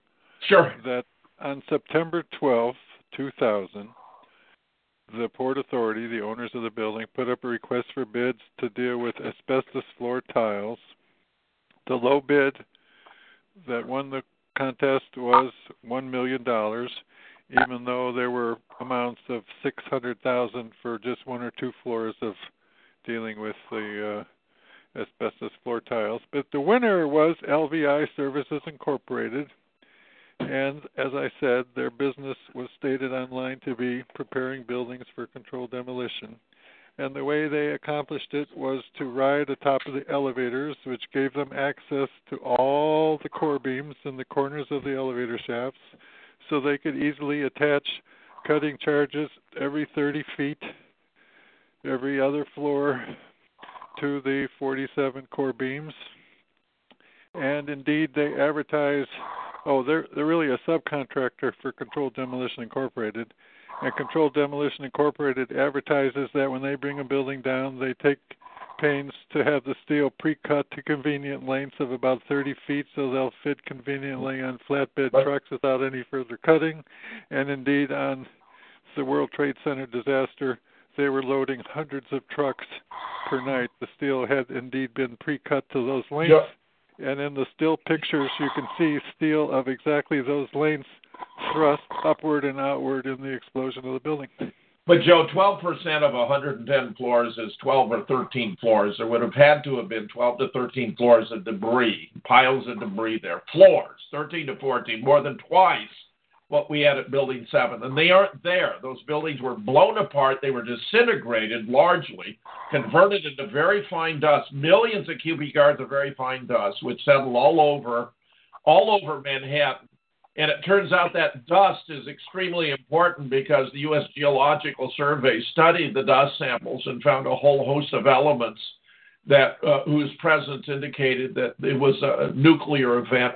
Barium and strontium, thorium and uranium, lithium, lanthanum, yttrium, chromium, tritium, and we've had a oh, maybe as many as 70,000 deaths from from uh, the effects uh, of exposure to to ionizing radiation, multiple myeloma, leukemia, pancreatic, esophageal cancer, and so forth.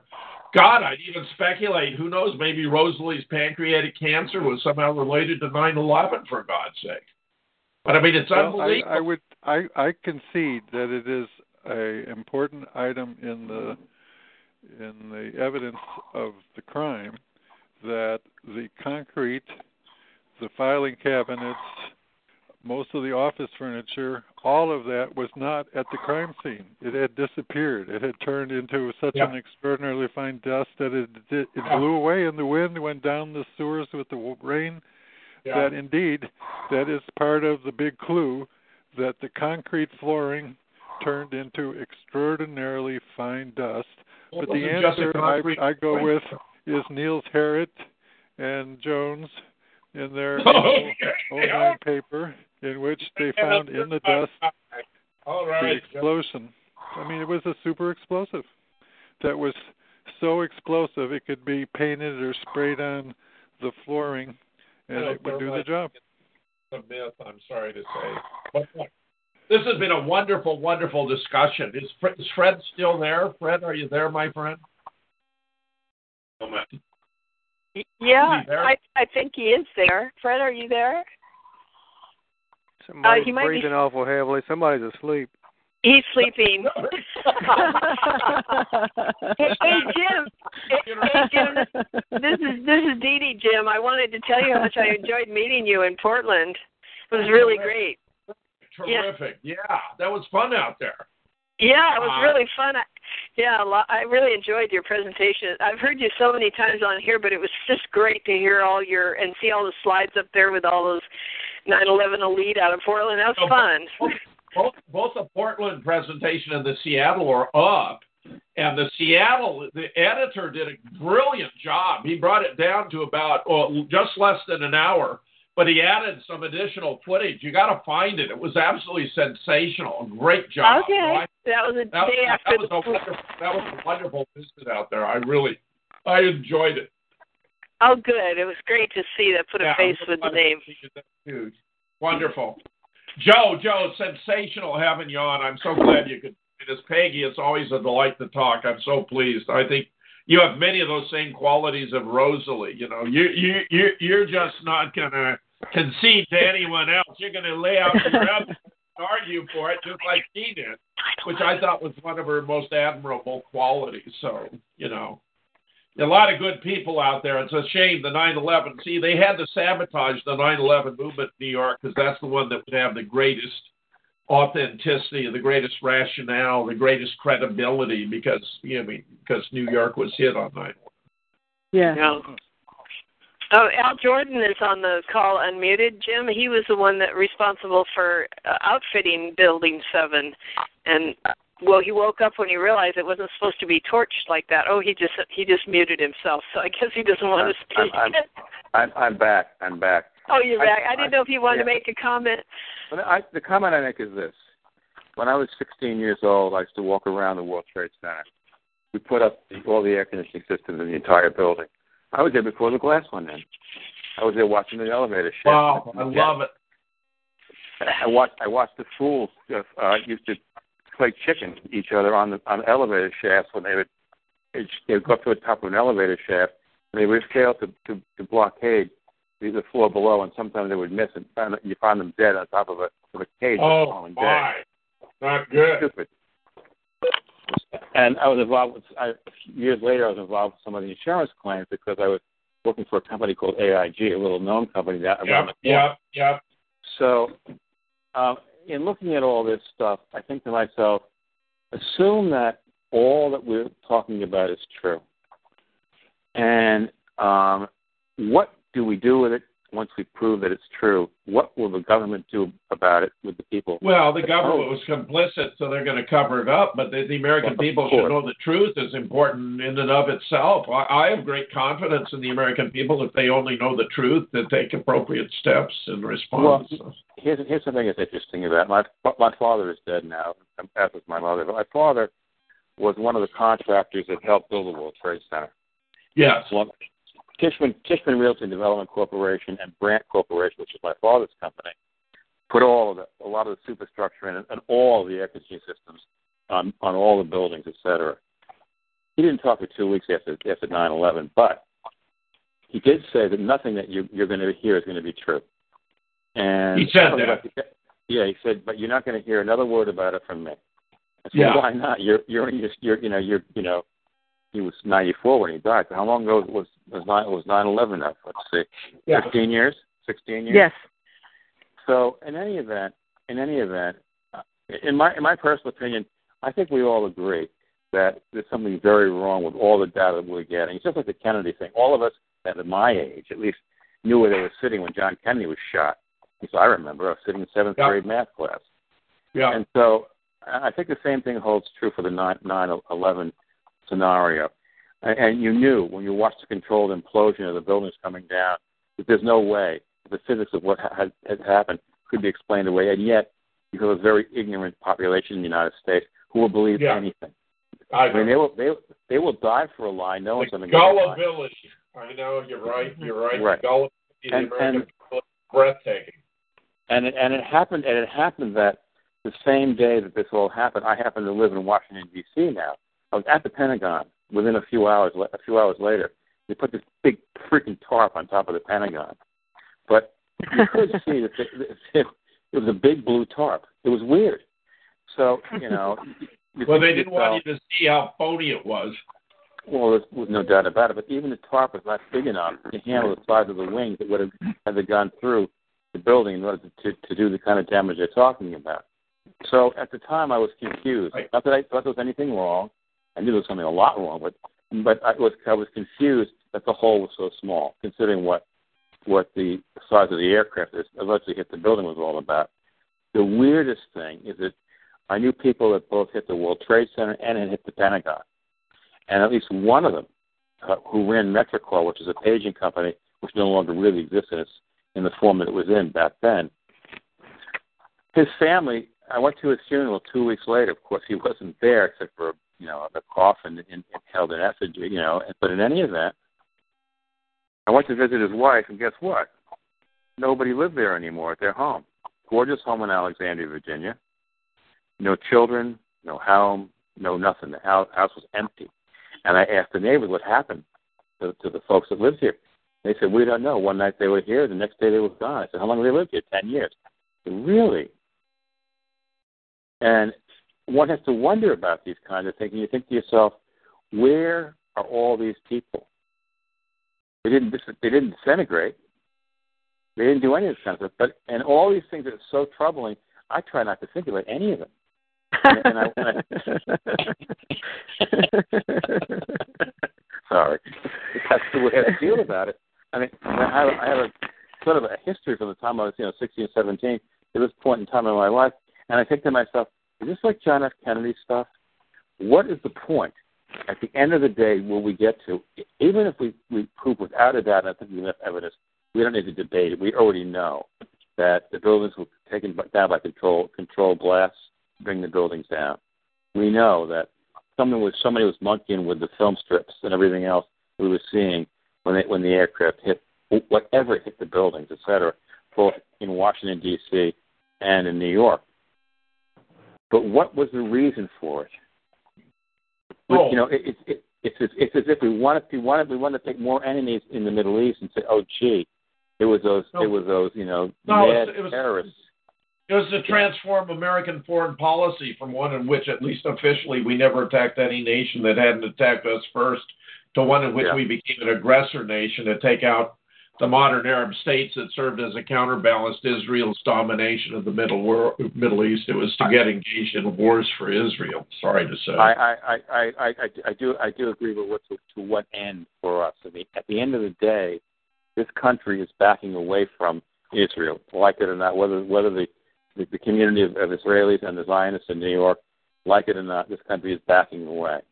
Yeah. The other the, the other thing the other thing is that it's incendiary. There we know that we have Pakistan, which is a, Muslim country, has atomic weapons. We know that the the Iranians have had atomic weapons forever. And we also know that Israel's had atomic weapons forever as well. No one's kidding anybody. Okay, so when we th- we think about that part of the world, I think what do we really? Why did we really do this? And why did eventually did we attack Saddam Hussein? Well, we wanted to control the, the, the peninsula there temporarily by controlling one thing, not the oil. We control we control one thing. What can't you do without for three days and then you'll die? Water.